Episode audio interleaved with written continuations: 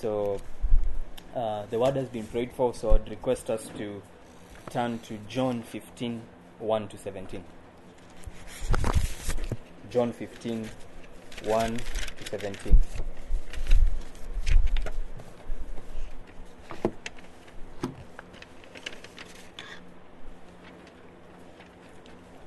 And uh, request those who are able to kindly uh, stand for the reading of God's word.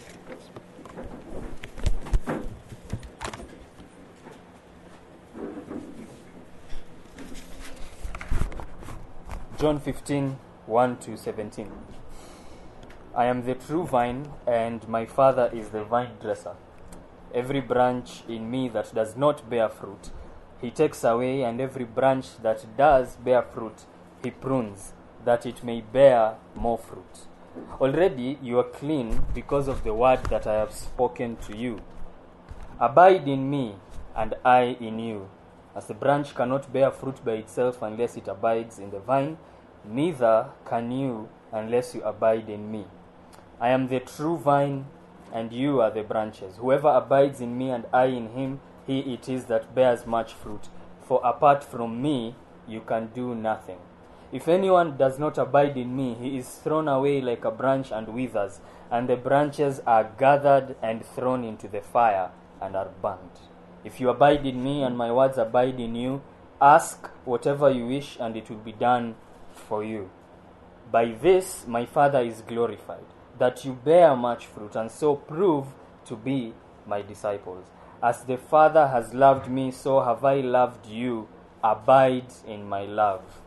If you keep my commandments, you will abide in my love, just as I have kept my Father's commandments and abide in his love. These things I have spoken to you, that my joy may be in you, and that your joy may be full. This is my commandment, that you love one another as I have loved you. Greater love has no one than this, that someone lay, his lay down his life for his friends. You are my friends if you do what I command you. No longer do I call you servants, for the servant does not know what his master is doing. But I called you friends, for all that I have heard from my Father I have made known to you. You did not choose me, but I chose you, and appointed you that you should go and bear fruit, and that your fruit should abide, so that whatever you ask the Father in my name, he may give it to you. These things I command you, so that you will love one another. You may be seated. Um, as I have said earlier, it is always a privilege to bring God's word to us uh, whenever we gets the opportunity, and it's good to see uh, different people, visitors, some whom I know from around, and today the Lord has graced their hearts that they come and fellowship with us. So we thank the Lord for that. And so, as we have read from John 15 1 to 17, today the uh, title of our of the sermon today is "Abide in Me." It's as simple as that. Three words: Abide in me. We've been looking at uh, joy. Uh, Brother Victor has been taking us through a two Sundays, uh, two Sunday sermon, where he reminded us of what joy is, what Christian joy is, how as Christians we can have joy uh, while we walk through this world that is riddled with suffering, uh, within and without. And so today we are going to continue with that, although that will form the last point of our sermon.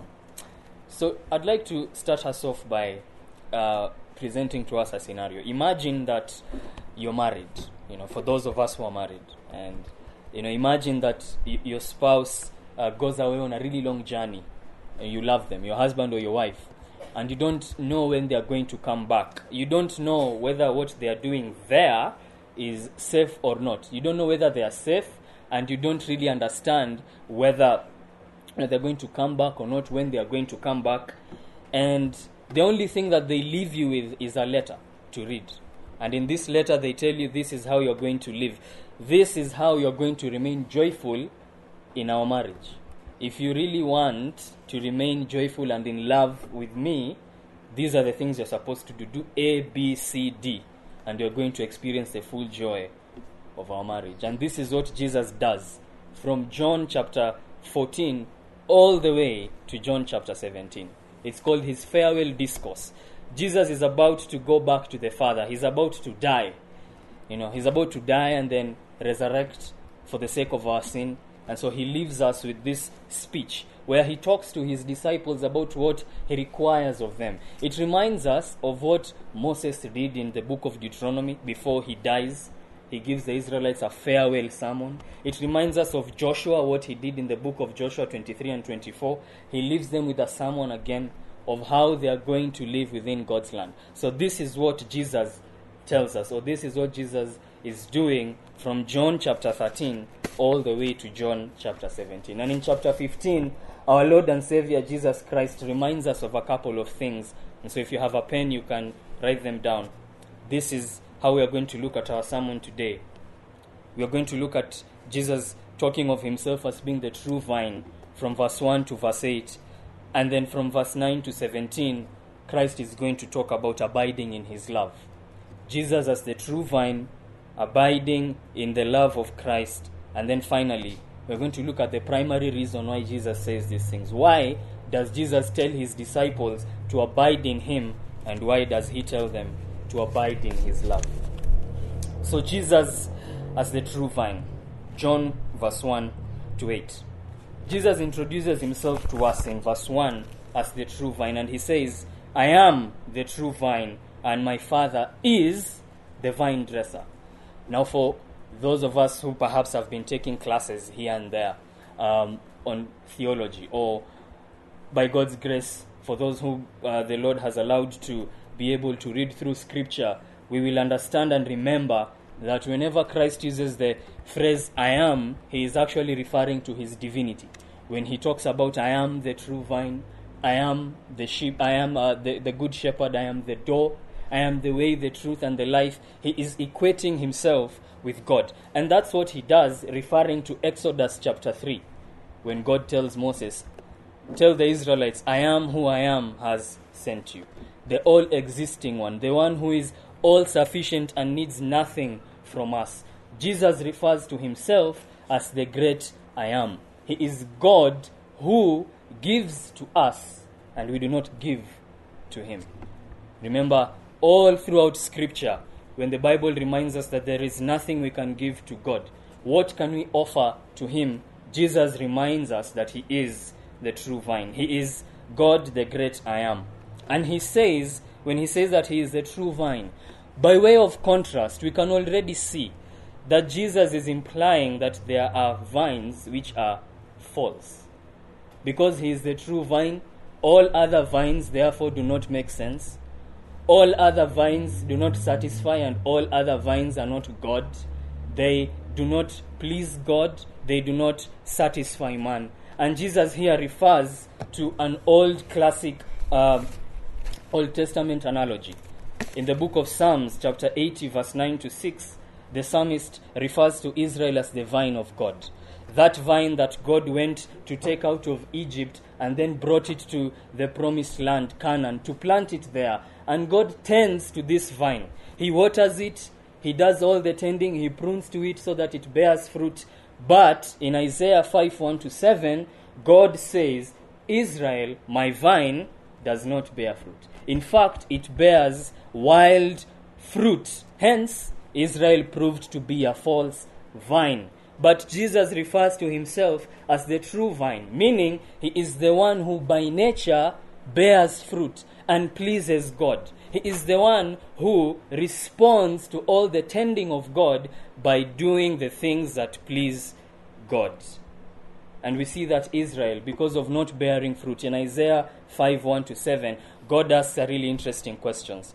Tell me, O people of Israel, tell me, what should I do to my vine because it does not bear fruit? And he says, it will be trampled upon and it will be destroyed.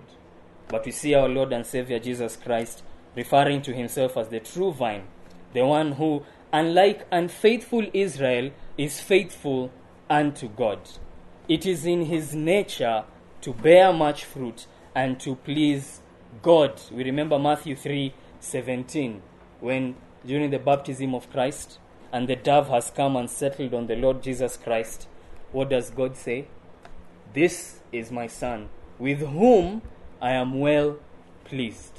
And the reason why he is well pleased with the Son is because, as Jesus tells us again in the book of John, I keep my Father's commandments, John 15 10, and that is why I abide in my Father's love. And that is why the Father loves me. Now, Jesus does not stop there. He, as the true vine, refers also to the Father, or God the Father, as the vine dresser, meaning that the Father does the work of tending to the vine. Isaiah 5 1 to 7.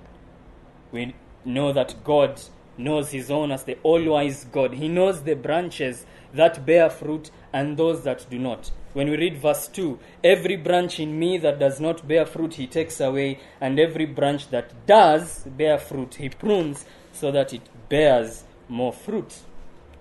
He knows the branches that bear fruit and those that do not. Like every good vine dresser, like every good shepherd, he knows the straying sheep and he knows the loving sheep. He knows the sheep that love him, he knows the ones that do not. He knows the vines and the branches that bear fruit, the ones that do not. Like every faithful pastor, we are called to know our congregation, to know those sheep among us who love the Lord with all their heart, those who are experiencing their seasons of joy, and those who are struggling in sin. Good shepherds do that. And so, this is the vine dresser who knows each and every branch he is the master dresser who knows what his church, the vine of Christ, must look like. Because he alone builds his church. Ephesians 5:22 by taking away the stones that make it look hurried and crooked and he adds the stones which make the church and in turn Christ to look beautiful.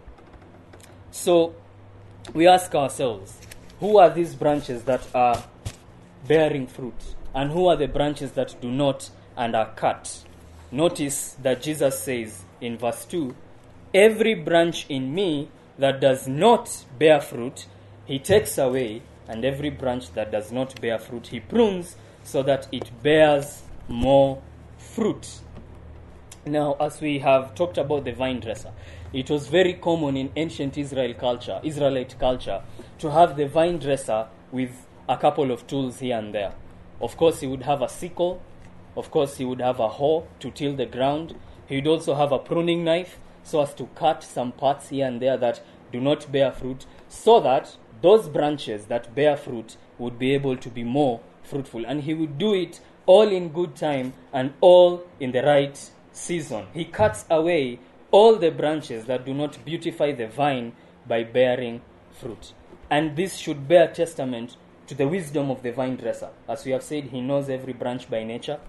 And Jesus here also helps us to see the care that the Father gives to uh, the branches or the vine itself. He cultivates and works on the vine and its branches that they may bear more fruit. He prunes the ones that need pruning, cutting away the ones that need to be cut away. And he also is very, very patient. For example, it would really, it would more or less take three to four years for a vine from being planted to bearing fruit to happen. The vine dresser will be so patient, patient with the branches as, as some of them bear fruit really quickly and some of them bear fruit quite slowly until all of them get to a point that they can be able to bear fruit. We've read from our uh, call to worship, Ephesians chapter 4.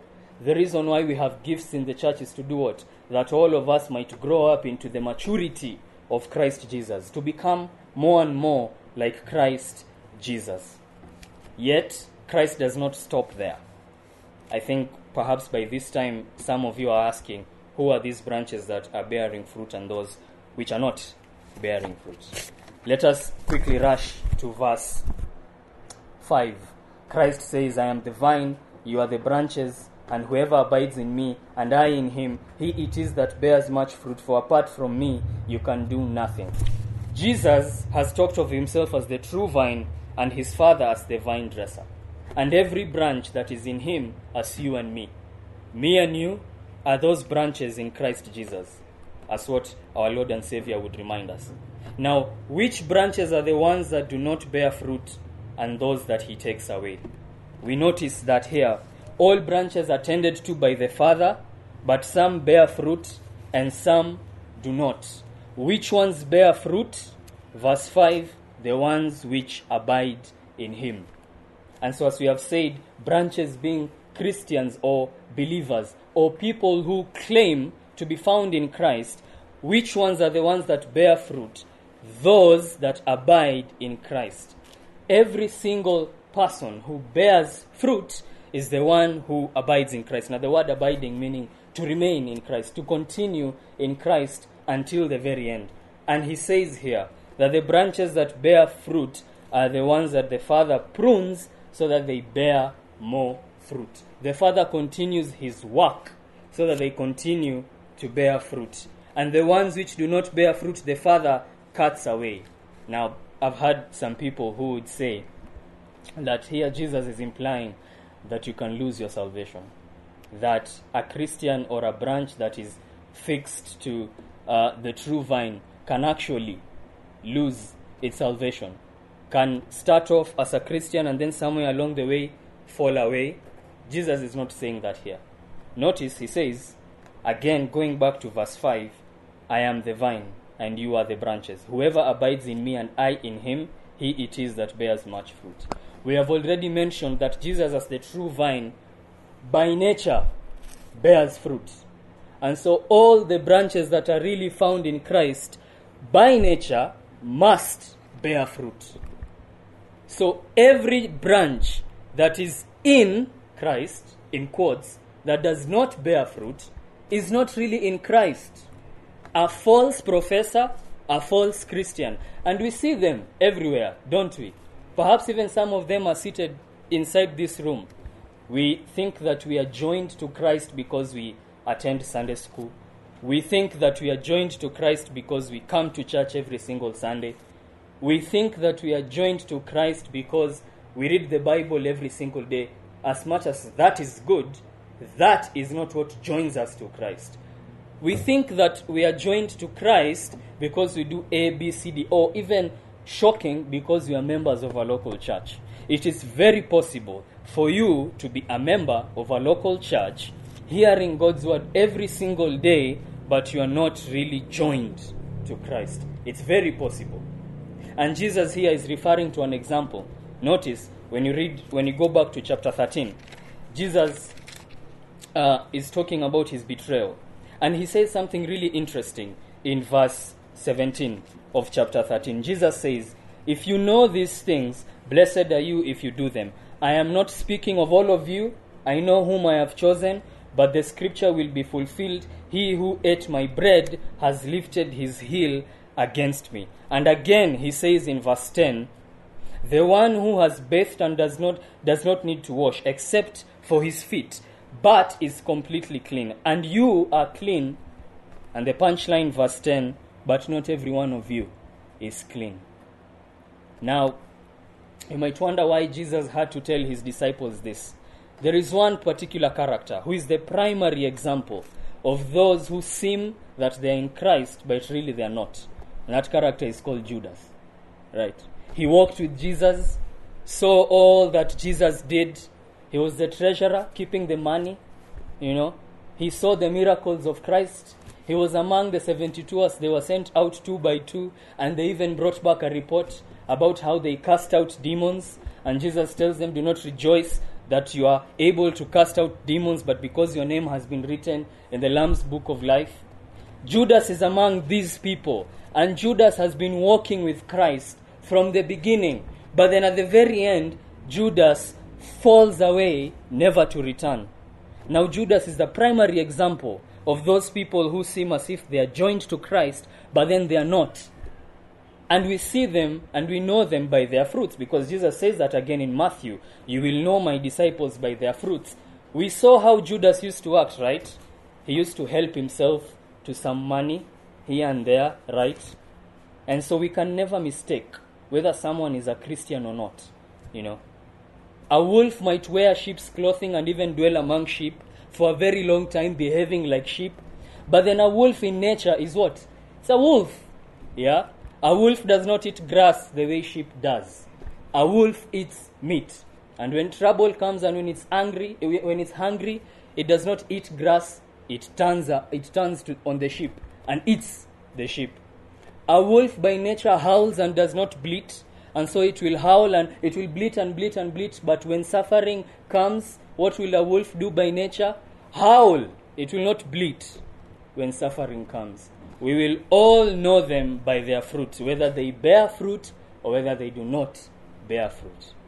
And Judas remained and stayed among God's people, stayed among the disciples, walked with Christ. But then finally, in verse 29, in verse 27, Jesus tells him, What you are going to do, do quickly. In essence, Jesus is telling him, Judas, leave. Your time to leave has come. You have stayed for so long and you have not bore fruit, leave. And that's how the Father cuts those who are not His. They will stay among you and they will not bear fruit and they will not bear fruit until a time comes where they finally fall away. And when we go back to our text, that is what Jesus says Abide in me and I in you. Stay, remain with me until the end. Why? Jesus himself says, Only those who endure to the end will be saved. And so, because Jesus is the true vine, the one who by nature bears fruit, it is only appropriate that all branches in him bear fruit. So, Jesus commands us two things one, abide in him, and two, bear fruit. The branch that is really joined to the true vine is the one that remains with him to the very end. All those unbelievers who may have shown that they are Christians will be known by finally walking away from the faith. 1 John 2:19 a part of the church broke away and left the fellowship of believers. What does John write? We, what does Jo- John writes in 1 John 2:19 the reason why they left us is because they were not part of us. But they left us so that it may be known that they are not part of us those who abide in Christ will abide to the end shortly Christians stay to the end Christians stay to the end. Christians are not never in the business of coming and going. You know, sometimes people say that I was a Christian for five years and then I fell away and then I came back. Yeah. I used to love Jesus, but then now I don't seem to love him anymore. You know. Church is j- just not for me. You know, church is just I don't feel church anymore. I don't feel Christ anymore. Christ has failed me. In fact, let me just walk away for five, ten years and then I'll come back. You know? And then I'll come back and join you and we can continue in fellowship. Yeah? Perhaps it may be, dear beloved, that you're not a Christian to begin with. Perhaps it may be that you're not a Christian to begin with. Why? True Christians never leave. And Christ says in verse 6 If anyone does not abide in me, he is thrown away like a branch and withers. And the branches are gathered, thrown into the fire, and burnt. Now, Jesus here is giving us a threat for all those who would think that they are actually his followers, but they are not. Christ would say, This is your end. Like every branch from the vine that stays for a little while and then falls away, it is gathered and thrown into the fire and burnt. This is the ultimate end for all, number one, hypocrites, and two, apostates. Those who seem as if they are, they are, they are sheep, and those who stay for a while and then they leave. Yeah. And so, if there's anyone here among us who, in your heart, you really know that you're not a follower of Christ, perhaps you're born in a Christian family, you have never really come to faith, because that really that is the only thing which joins us to Christ. Paul tells us that, doesn't he? Yeah? Ephesians chapter 2 verse 8. We are only saved by grace through faith. We are joined to Christ by faith. True branches are joined not by anything else, not by superglue, brothers and sisters. They are truly in the vine. By faith are we part of the church of Christ. Maybe you are part of the church, helping us to sing hymns, playing the drums, being a pastor of a local church, preaching every single Sunday, but you have never really come to know Jesus. This is what Jesus says. One, we will know you by how you live your life. You can never lie. You can never lie to the end. You can never hide who you truly are to the very end. You can't. The Old Testament reminds us can a leopard really change his spots? Can he? Can't. No one can, can change its true nature unless a work of God happens from the outside. Yeah. No one, not even an Ethiopian, can change his color, the Old Testament says. Unless God works in the heart of a sinner, no one can change his nature other than the work of the Holy Spirit in the hearts of men. And that's what Christ reminds us. Because you notice, however hard you try, Christ says in verse 5, apart from me, you can do nothing.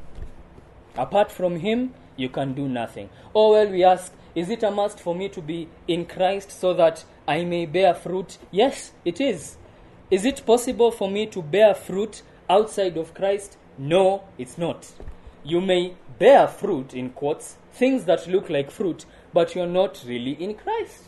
You may do good, but you're not really in Christ. Case in point, how many Muslims and Hindus do we see out there who do good, perhaps even better than Christians, but they are not in Christ?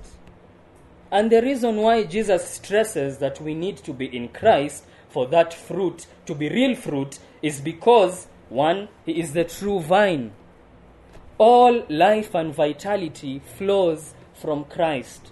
Paul reminds us of this in Colossians chapter 3 verse 3. Your life is hid in Christ. Therefore, set your eyes on the things above. The only thing that can help us to kill sin, brothers and sisters, and to live a life which is pleasing to God is not that we have strength in and of ourselves, it is because God works in us. God works in us to do that which is pleasing to Him. Paul says in Philippians chapter 2, verse 12 to 13, Therefore, brothers, be all the more zealous to work out your salvation with fear and trembling. Why is that? God is at work in you to will and to do, not for my own glory, not for, for my own good pleasure, for His good pleasure. A sheep that lives a life like a sheep without really being worked on by God is not really a sheep. Yeah. Someone who does good not in Christ gets all the glory, and not Christ Himself, not God. Because we must realize that we are sinners, depraved. Our brother Benji took us through a session on total depravity during the conference, and he reminded us of one thing.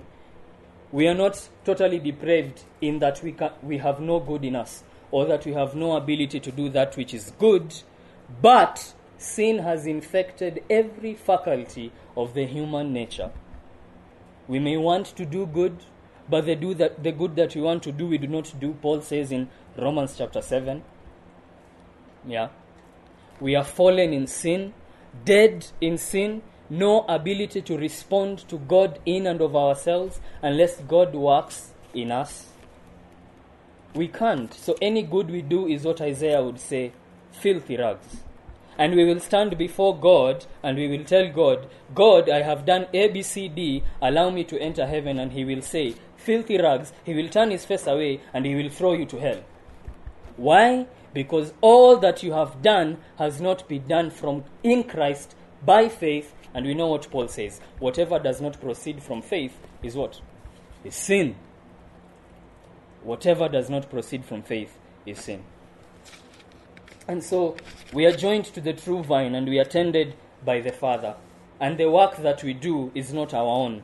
And Paul tells us that in Ephesians chapter 2 verse 10. He says we are his workmanship. Everything that we do is God doing it in us. And we ask ourselves, which are the branches that are pruned? Now the idea here that John or Jesus Christ wants us to see is that there needs to be pruning. Yeah. There are those branches that do not bear fruit, and then there are those branches that do bear fruit. And the ones that bear fruit need pruning. Why does he say this? We must realize that even though we are Christians and we have, yes, placed our faith in Christ and are bearing fruit, there are still useless parts in us that need to be worked on. And that's what John is saying here, because we realize the vine dresser only prunes those branches that one bear fruit need pruning because those parts that are pruned or those parts that are removed from them can cause them not to bear fruit more effectively. And an example is Peter. Peter is a really good example of what pruning looks like, right? A man who was really in Christ, but then Christ tells him, Oh, Peter, I have prayed for you. Satan wanted to sift you like wheat, but I have prayed for you so that you may not fall away. And when you have come back, when you rise back up again, Peter, strengthen your brothers. And Peter learned a dependency on Christ. Peter learned to look to Jesus and to trust in him when he was pruned. And we all know that the pruning process takes place by a pruning knife. It's never comfortable, it's never easy to be pruned, brothers and sisters. And so, more often than not, God does his pruning through suffering, through the pruning knife of suffering. Why does he do that? So that all the branches might be responsive to his tending and to his caring and to his working in their hearts, so that they may bear more fruit. And we all know that pruning never stops, it's all the way until that vine finally, dies away. We'll know that Christ will never die. And so, therefore, pruning will always take place until Jesus comes back. The believer will always be worked on, sanctified, until the Lord Jesus comes back. And sanctification happens primarily by God's word. And when his people are not responsive to his word, he brings about suffering so that they may be responsive to that word and so that they may bear fruit. And so, brothers and sisters, any time that you face suffering, you must understand that that, as Paul would say in Romans chapter 8, verse 28, is for your own good. And in verse 29, so that you might become more and more and more like Jesus Christ, that you may bear fruit that glorifies God. The pruning process usually happened at a time when the vine dresser would walk around the vine or would walk in the vineyard and he would look at the vines and he would see that the vines are not bearing fruit. Or when he would see that there are some branches which were obstructing that process of bearing fruit. And so this is what the vine dresser would do. He would simply cut off those parts. And he would cut them off so slowly, you know, slowly but tenderly and with all the care and the love and affection that you can give to a plant and to a vine because you also know that a vine is very soft and tender. It has to entwine itself on a tree or on a pole so that it grows well. And so that's how the Father does it. We need to understand that at the points where we suffer, God does it with all tender love and affection. He does not do it in a way so, such as to show himself to be a tyrannical despot. God does not bring suffering upon his people so that to destroy them, he brings it to them so that they may grow and become more and more like Jesus. Like Jesus Christ, their Lord and Savior. Now we must realize we've been talking about branches, and we've been talking also about branches that bear fruit and the ones that do not bear fruit. In verse 3, Jesus says, Already you are clean because of the word that I have spoken to you. And by way of reminder, this is how God saves his people. He saves his people through God's word. Romans 10:17 faith comes through hearing. The only thing that will bind us together with Christ is his word. His word alone can bring faith and therefore it is a call for all of us to study God's word. It is a call for all of us to read God's word and to savor it and to dig deep into it because that is the only way that we will really experience true joy in Christ. That is the only way that we can bear fruit. Jesus says in John 17 17 in his high priestly prayer to the Father, Sanctify them in your truth. Why? Your word is truth. Your word is true. We need to read God's word as Christians. And we need to pray as Christians because in verse 7 if you abide in me and my words abide in you, ask whatever you wish and it will be done to you or it will be done for you. It's very interesting. Here, some people say that Jesus here is implying that if we abide in Him, if we remain to be Christians to the end, then we can ask for anything, and they mean literally anything, and Jesus will do it for us. We still need to understand that Jesus is talking about the vine, and He's still talking about the branches. He has not yet left that analogy. So we are still here. And Jesus says here, O branch, if you abide in me and my words abide in you, ask whatever you wish and it will be done for you.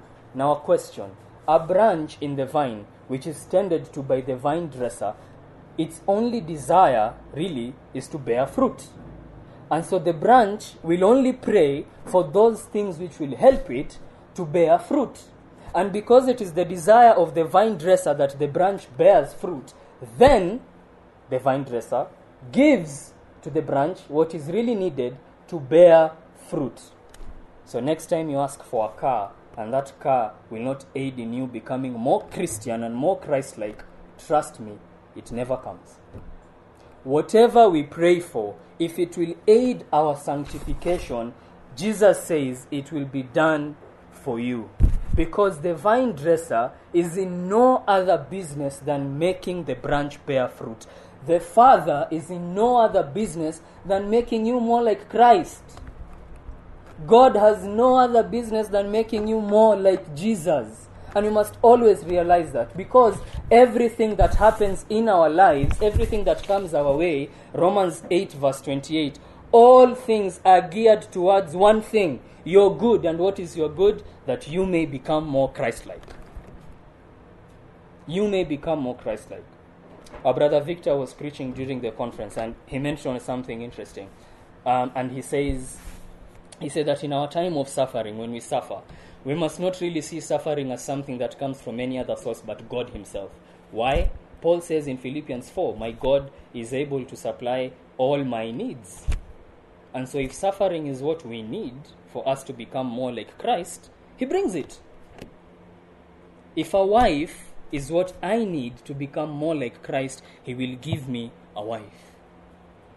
And if I pray for one so that I may become more like Christ, God promises to bring one. If I pray for a job and that will make me more like Christ, God will provide one. If I pray for a job, as what James would say, when I pray amiss to spend it on my own lusts, that prayer is never answered. And so the reason why prayers are answered of Christians is not because you prayed hard it's not because you cried while you were praying, it is because God, in His own wisdom, knew that that prayer will serve you best to glorify Him. That prayer will cause you to bear fruit. You know, sometimes you usually feel the reason why God answered that pr- prayer is because he, he saw how my face was ugly when I was praying. When I was when I was praying nilikunja sura style flani, you know, and that's why God answered my prayer. No, he answers prayer, one, because he does all things according to the counsel of his will. Ephesians 1:11. All things are done according to the counsel of his will. So brothers and sisters, we need to take heart whenever we pray and whenever those prayers are not answered. Elisabeth Elliot says, uh, and my fiance loves that quote a lot. She says that I think I've forgotten it a bit, maybe you know she knows it best but uh, i will not say and i quote i'll just say i will paraphrase what she says that if the lord knows this is what i need then he'll give it to me. If the lord knows this is really what i need then he will give it to me. If tomorrow i do not have food the lord knows. Perhaps i did not need food that day to glorify him to honor him and to praise him and so when Christ has said all of this, he does not stop there. Verse 9 to 17 is an explanation of what has happened in verse 1 to verse, verse 1 to verse 8.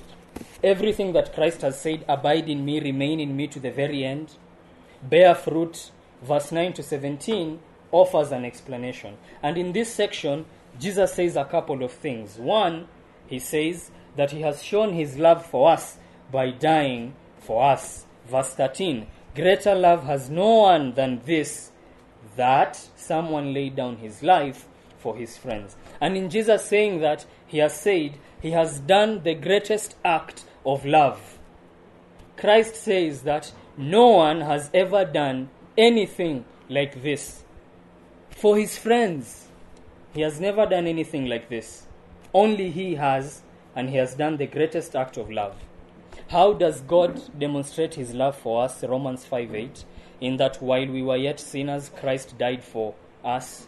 And we must realize that another place Christ says, It is easy for someone to die and lay down his life for a righteous person. It is easy for you to do that.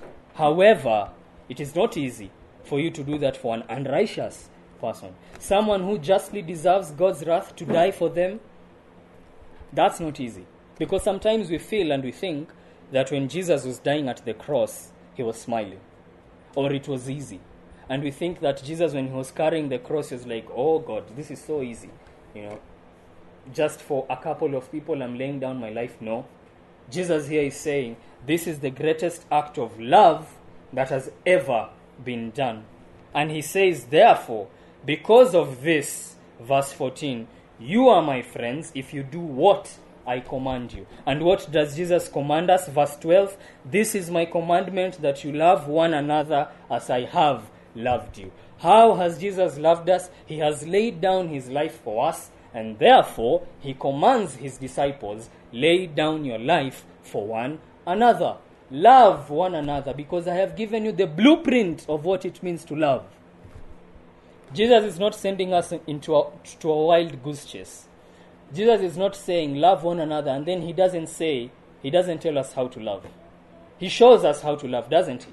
He says, I have loved you this way, therefore love one another. Yeah?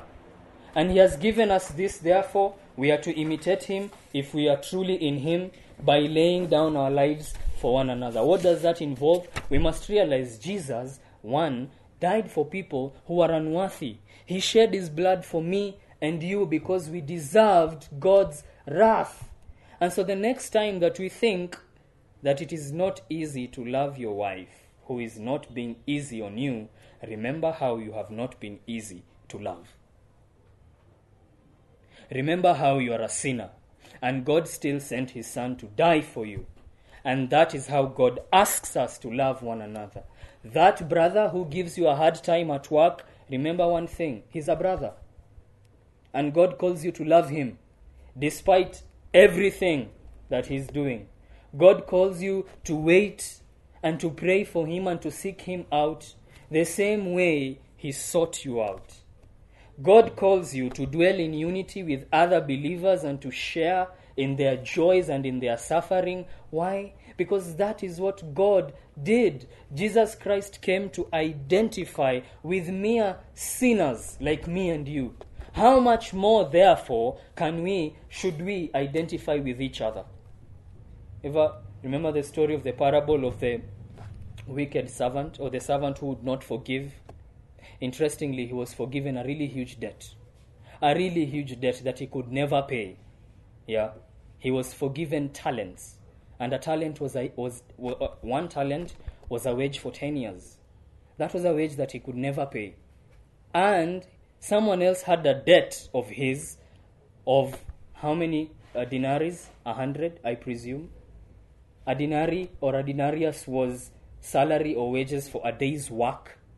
And so he was forgiven a huge debt, but could not forgive a day's work debt. Such a wicked man, isn't he? And we are like that man more often than not, aren't we? When we fail to see how God has forgiven us, when we fail to see how much God has done for us at the cross of Calvary, when Ephesians chapter 5 verse 1 all of a sudden is blurry because Jesus says imitate God. Be imitators of God Paul says rather be imitators of God. Why? Because Jesus was given as a sacrifice for you. Therefore forgive one another as God has forgiven you in Christ we find it so hard to love one another like that and that is one example of bearing fruit Jesus says if the Father is really at work in your heart, you will forgive. If the Father is really at work in your heart, you will love like I loved. And he says, interestingly, when we read verse 14, 13 and 14, greater love has no one than this, that someone laid down his life for his friends. And who has who are his friends? What is the description of the people that Jesus died for? They do what he commands and they love one another. And so brother and sister, if you live your life without love, what Jesus is saying simply, he never died for you. He never died for you.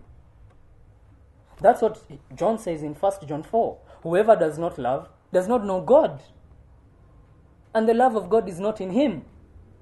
Whoever keeps himself from a love of other believers, he has not been saved. You're not a Christian, basically, because that is the primary Christian fruit forgiveness and dwelling in unity with each other. We have prayed here and we have sung this song. I asked the Lord that I might grow in faith and love and every grace, might more of his salvation know and seek more earnestly his face. And then in verse in the last that the last two verse, Lord, why is this I trembling asked? Will thou pursue thy worm to death? And what does God answer? It is in this way the Lord replied, I answer prayer for grace and peace. These inward trials I employ to set thy heart free and break thy schemes of earthly joy, that thou may find thine all in me. The work of the Father in the heart of the Christian, even when he is doing the pruning and sanctifying us, is that we may love one another. Is that we may love one another. That is bearing fruit. And so, a couple of questions. Do you love each other? Do you desire to spend time with other Christians? Do you desire to be with them? Do you shy away from the fellowship of Christians? Every time a prayer meeting is called, you are never to be found. Every time Bible studies are there, you're never to be found. Because we do realize that that is really the road to not abiding in Christ. Hebrews 10 Do not forsake the meeting of believers, the meeting together of other Christians. Why? It's really usually a downward spiral. It's a slippery slope all the way to apostasy. Yeah. Hebrews 6 If land that used to take in and drink in much water and was tilled and was fertile once and bore fruit, and then all of a sudden starts to bear thorns and briars and thistles, it is of no use other than to be thrown out, other than to be burnt. Salt that has lost its saltiness, it's of no use rather than to be thrown and to be trampled, isn't it? Yeah. A Christian who has lost his Christianhood is of no use. And in fact, that's what Christ would refer to in Revelation chapter 3 to the church in Laodicea. Useless, therefore, I will spit you out of my mouth. Yeah. It is something that we should always remind ourselves. Christians who do not keep God's commandments are not Christians to begin with. And we know that the summary of the commandments is to love the Lord your God with all your heart and then love your neighbor as you love yourself. Love the Lord your God and love your neighbor. And John gives us a very great contrast and he says, You're fooling yourself. If you say that you love God whom you do not see, I do not love your neighbor that you see. John 13 35, how will the world know that we are the disciples of Christ? Is if we love one another. We love one another. Brothers and sisters, it's worth noting because Jesus is the true vine, the one who bears fruit, and the greatest fruit that Jesus ever bore was his love for us. And because we are branches and the vital life of Christ flows through us, we will bear fruit. We will love one another. We will be there for each other, as the words of our covenant would say, sharing in each other's joy, sharing in each other's sufferings. Brother Tony is having a wedding next week, in, in the next week. If you have something against him, brother, share in his joy. Go to his wedding. Yeah? And pull him aside privately and tell him, brother, this and this has happened. Yeah. Share in each other's joy. What Jesus is saying here should also help us kill envy. We realize how many times we are envious with each other, and we know envy causes us to rejoice with those who weep. and weep with those who rejoice? It really perverts God's view of things, right? Because you have it and I don't, therefore I don't like you. We are more like Diotrephes in 3rd John. I don't like you, and those who like you, I don't like them. Yeah? That's just how it works sometimes in our hearts. Yeah? Love is seen in so many ways. But for the purpose of time, we will not really go so much in that. But Jesus finishes off by reminding us of one thing again, where he says, finally, the third point, he gives us the reason why he has been saying of all these things, and that is found in verse 11. These things I have spoken to you, that my joy may be in you, and that your joy may be full. We started off by saying that that analogy of the spouse going into a faraway land, and the only thing he leaves us is a letter. And if we read that letter over and over and over again, he tells us that we will have joy. That's what Jesus does because notice in verse 15 No longer do I call you servants, for the servant does not know what his master is doing, but I have called you friends. Why does he call us friends? For all that I have heard from my Father, I have made known to you. Christ has made known to us everything that the vine dresser requires of the branches. He has made known to us all that God the Father requires of Christians. Therefore, no one can plead ignorance and say, I never knew. No branch can say, Well, I was in the vine, but I never bore fruit. How did that happen? The answer would be, You were never really in the vine. And the answer would be, Look, there are other branches which are bearing fruit. How come you're not bearing fruit? Unless you want to accuse Jesus of not being the true vine, the one who has all vitality and life in him. So, because at the end of the day, it's always on us, isn't it? When we do not live a life that is pleasing to God, it's on us. It's never on God. God has provided the means of grace necessary. It's us who ignore. It's us who do not read God's word and therefore do not progress in sanctification. It's us who do not pray and therefore we do not progress in sanctification. God has never withheld anything good because He says that He does not withhold any good gift from His people. One of them being prayer and the other God's word. Those things that we need to become more like Him, He has made available. What is the call? Read God's word. Jesus says that I have made known to you everything that you need to know while you are walking in this while you are walking in this world. And why has he done that? For your joy. For your joy. Have you ever seen joyless Christians? Christians who go about limping on their way to heaven. Why are they joyless? It's because they do not keep God's word. They do not do that which is good in God's sight. Christ, as God's Son, the true vine, pleased God. God delighted in him. And Jesus says, Because you are in me, the branches, then my joy flows to you. How does, a, does Christ's joy flow to us? It's only if we behave like him, isn't it? It's only when the branches bear fruit that bear testimony to the truthness of the vine, to the truth of the vine, that they experience the joy of the vine. It's only when you live a life pleasing to God that is when you can have the full assurance that you are a Christian. John says this in the book of First John. Three ways to know that you're a Christian and to have joy. In verse 1, in chapter 1, verse 1 to 3, he says, I am saying all these things to you that your joy may be full. What things? One, do you love God and do you love his people? Do you obey the commandments of God? Do you hate other Christians? If you do, he says, you have no assurance that you're a Christian. And that's what Jesus says. If you bear fruit, you will have joy and you will have assurance that you truly, truly belong to Him. You ask a Christian, Brother, why are you sad? And they will tell you, most probably, I sinned yesterday. But there is hope, isn't it? when a Christian sins and he's sad and he's broken by it. he is not just there sinning and it doesn't affect him. He's not just there sinning and he's joyful. If he's joyless, then he's a Christian. A sinning man who is joyful while sinning, brothers and sisters, plainly is not a Christian.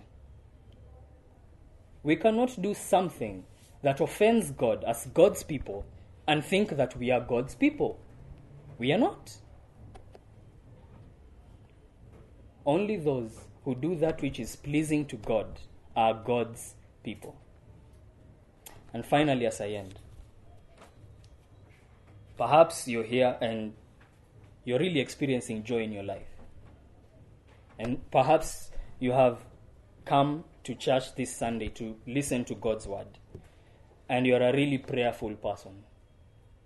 The plumb line is one. Are you really joined to the true vine? Are you really joined to Christ? And the only thing that ever truly joins us to Christ is faith. The only thing that ever truly brings us together with the Son of God is faith. And so I ask you a question Have you come to know the true vine? Is his life flowing in you? Or are you deceiving yourself? Because we see what happens to every person who is not in him. He is thrown into the fire and he burns. John the Baptist says, Already the axe is at the root. Therefore, bear fruit in keeping with repentance. Live a life that is pleasing to God. You want joy in your life? Live a life that is pleasing to God. Depend on Him. Pray, read God's word. If you can, fast, seek Him. Because apart from Him, we can do nothing. As we end the service today, we are going to sing a hymn Trust and Obey. Why? There is no other way to be happy in Jesus than to trust and obey. And the greatest obedience you could ever obey, you could ever do, is to put your faith in Jesus. Put your faith in Jesus. For the parents here, wouldn't it shock you if your 10 year old comes back home and says, Dad, I have a phone? You'd probably knock the sense out of them, right? How can a 10 year old have phone have a phone and you have not yet bought it for them? You'd think that it reflects badly on you, right? You'd think that the child is asserting independence and is not dependent on you. Well, that is what God desires of us to be wholly dependent on Him. It is strange when people claim to bear fruit and they are not in Christ. Strange. It shows that you're depending on yourself. You say, Oh, well, I don't need Christ. I can simply go to heaven. I do this and I do this. I consider myself a good person. You're not. In the eyes of God, you are a depraved sinner who needs to be reconciled to Him. You are an enemy of God who needs to be made a friend. You need to depend on Jesus. And the first step of dependence on Christ is to go on your knees and to beg Him for mercy and to say, You are the true vine, the source of all joy, the source of all comfort, the source of all life. In you is eternal life. Forgive me, for I have sinned against you. Let's pray. Our Lord and our God, we are grateful once again because you're a great God and a true God. You're the true vine, the one in, in whom flows all vitality and all life. And Lord, we cannot express how great you are. We cannot express how magnanimous you are. We cannot express how in you is life and how in you is all vitality. How in you flows the issues of life because we are in you, O oh Lord. And because we are in you, Lord Jesus, you promise that all those that are in you will bear fruit. Forgive us, O Lord, where we have not borne fruit in keeping with repentance. Forgive us, O Lord, where we have lived our lives in such a way that we are not in you, in such a way that we show that we are not really Christians.